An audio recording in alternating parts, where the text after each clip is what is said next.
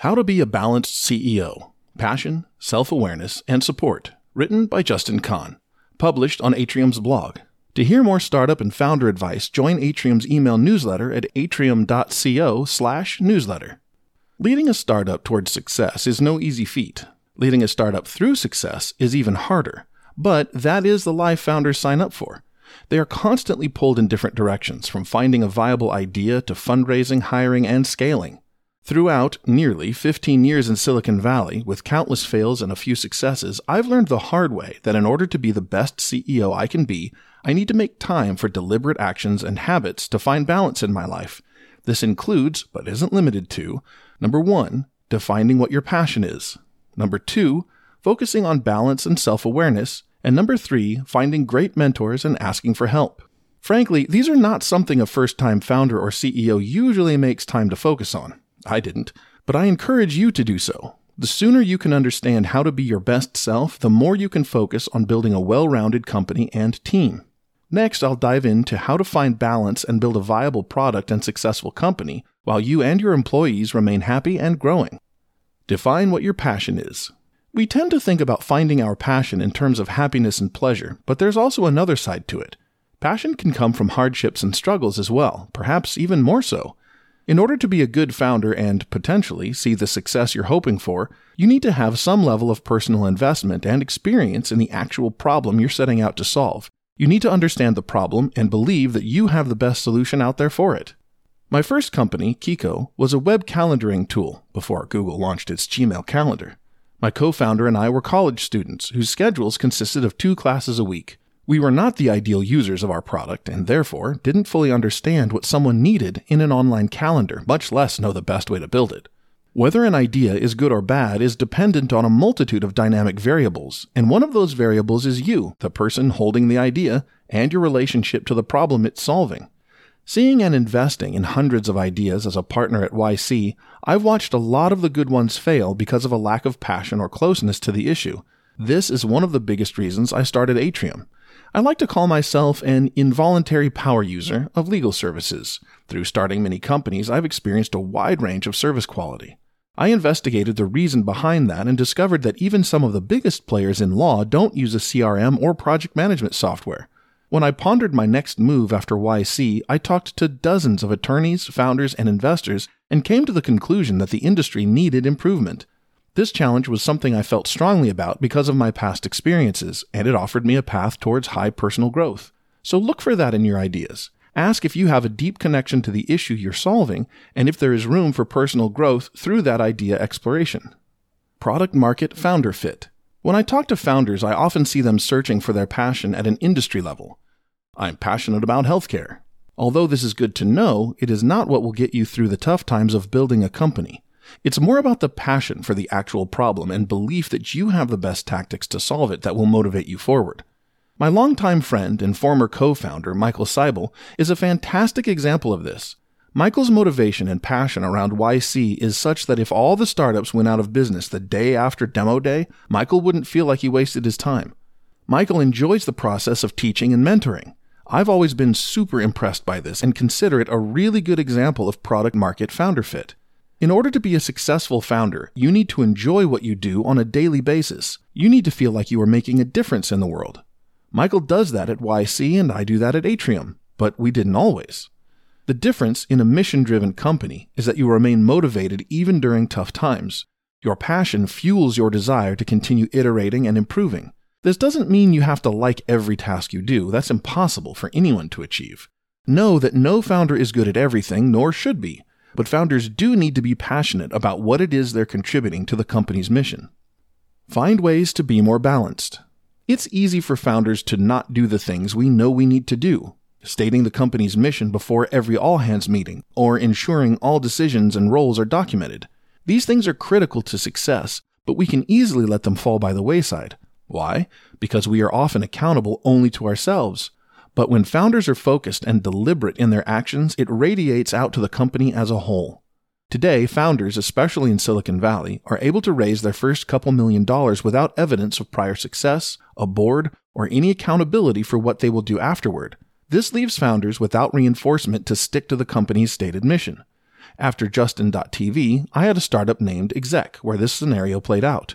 We raised a seed round, but we had no board. I didn't really feel like I was accountable to anyone, and it showed. We didn't succeed, and eventually, Acqui hired out. So it's up to founders to build in accountability. And that accountability, or lack thereof, generates real results. Here are two ways I've learned to hold myself accountable. First, develop self awareness. And second, deal with, not dodge, the stress. Self awareness is a critical founder trait.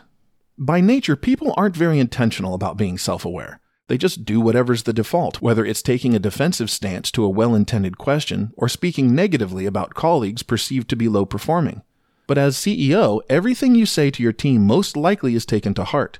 If you haven't been a founder and CEO before, this type of influence can be shocking and dangerous if you are the type who speaks out based on gut instinct. Kevin Busk said it best Decisions are almost always better if you wait 15 minutes, and almost every decision can wait 15 minutes. When a founder lacks self awareness, it's easy for them to step on toes or worse, burn bridges without even knowing it. Everyone, from executives to employees, can fall prey to this trap. It's important to cultivate self awareness and continuously strive to improve yourself. Two examples of how I plan to continue improving in this practice. First, empathy. This year, I've made it a point to approach every interaction with empathy. This might sound odd or even awkward, but I actually believe it makes my daily life much better. I think empathy is a really important seed behavior to model both in my personal life and professional capacities. When your actions begin and end with empathy, you are able to see your behavior from another perspective, as well as increase the likelihood your colleagues will feel comfortable enough to point out where you have room for improvement. Second, feedback. On that note, as a founder, you must make it a point to find people who will tell you the truth even when it hurts. If you build a culture of empathy, it is easier to also cultivate a culture of honest and open feedback. Many people are scared to challenge a CEO due to the perceived risk. So it is important for founders to seek out those who will highlight the things you need to work on as a leader or person. Whether that feedback comes from your significant other, your direct reports, a mentor, your board, or a mix of all the above, other people's perspectives are key to being self aware. As the founder, you must lead by example and hold yourself accountable. If you want a successful startup, you have to put effort both into your company and yourself. Remember, working at a startup isn't for everyone. Dealing with founder stress. In the past year, I've harnessed spirituality and mindfulness to alleviate and prevent stress.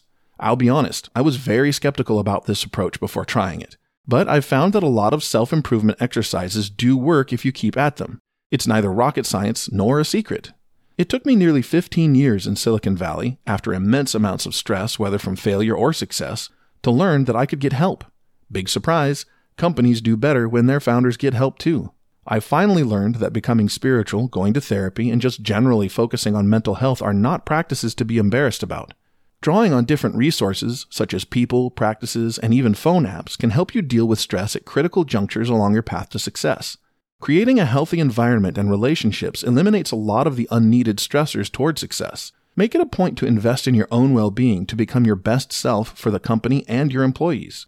The way to get comfortable at using these practices is through repetition. I've tried everything and recently developed a handful of practices that have really grounded me. First, I exercise regularly, usually three to four times per week in the morning. I even built a gym in my house to make working out as easy and accessible as possible. Second, I try to have context changes where I'm not thinking about work. That could be designated time with family where I don't check my phone or email. Third, I meditate for 40 minutes every day. I start my day with 20 to 30 minutes in the morning and then end my day similarly.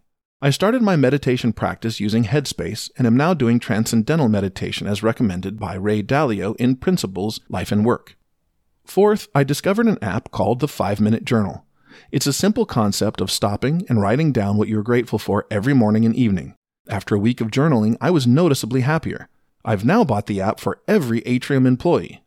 As a repeat founder, I am just as stressed as I was during my first company. Many times, even more stressed because expectations, whether from yourself or others, are higher. Adopting these practices have changed my approach to managing this stress. I also don't believe I have everything solved. I'm constantly trying new tricks. You owe it to yourself and your company to create daily habits which alleviate your stress as a founder.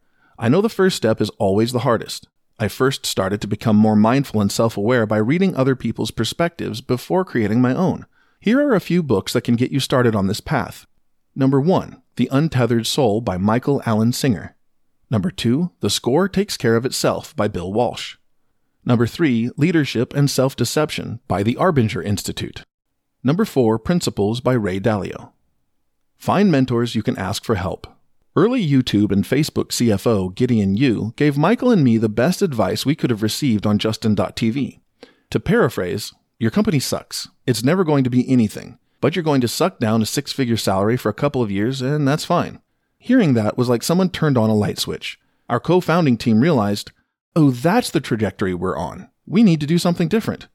Without their advice, we might never have buckled down and pivoted Justin.tv to Twitch. Someone else's perspective on your success or lack thereof, or your best next move can be invaluable.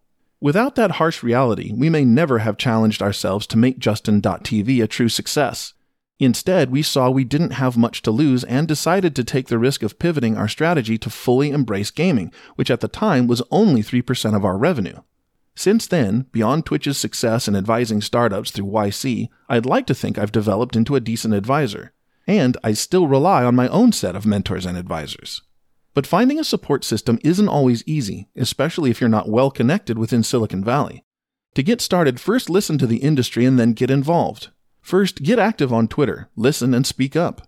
Second, go to founder meetups and networking events like the Atrium ones. Third, subscribe to industry thought leaders like Andrew Chen or the Atrium blog. Don't cold contact an advisor. It usually does not work to tweet, cold email, or go up to someone who's successful and command them to be my advisor. Once you're active in the community, you should scope out who is best to advise you and also how and when they engage with the industry. Before reaching out, first figure out what type of guidance you need that you can't gather from talking to people on forums like Quora, at meetups, or by Googling. Once you've identified where specifically you need guidance, also differentiate between the need for business and leadership advice versus personal coaching or guidance. Over the years, I've developed a diverse network of people who guide me. I have a therapist, a CEO coach, as well as a handful of advisors, mentors, and peers. Make sure you use each wisely and correctly to ensure it's an equally beneficial relationship. Once you have a good relationship, think about what you can provide back to your advisor so that it isn't just a one way dialogue.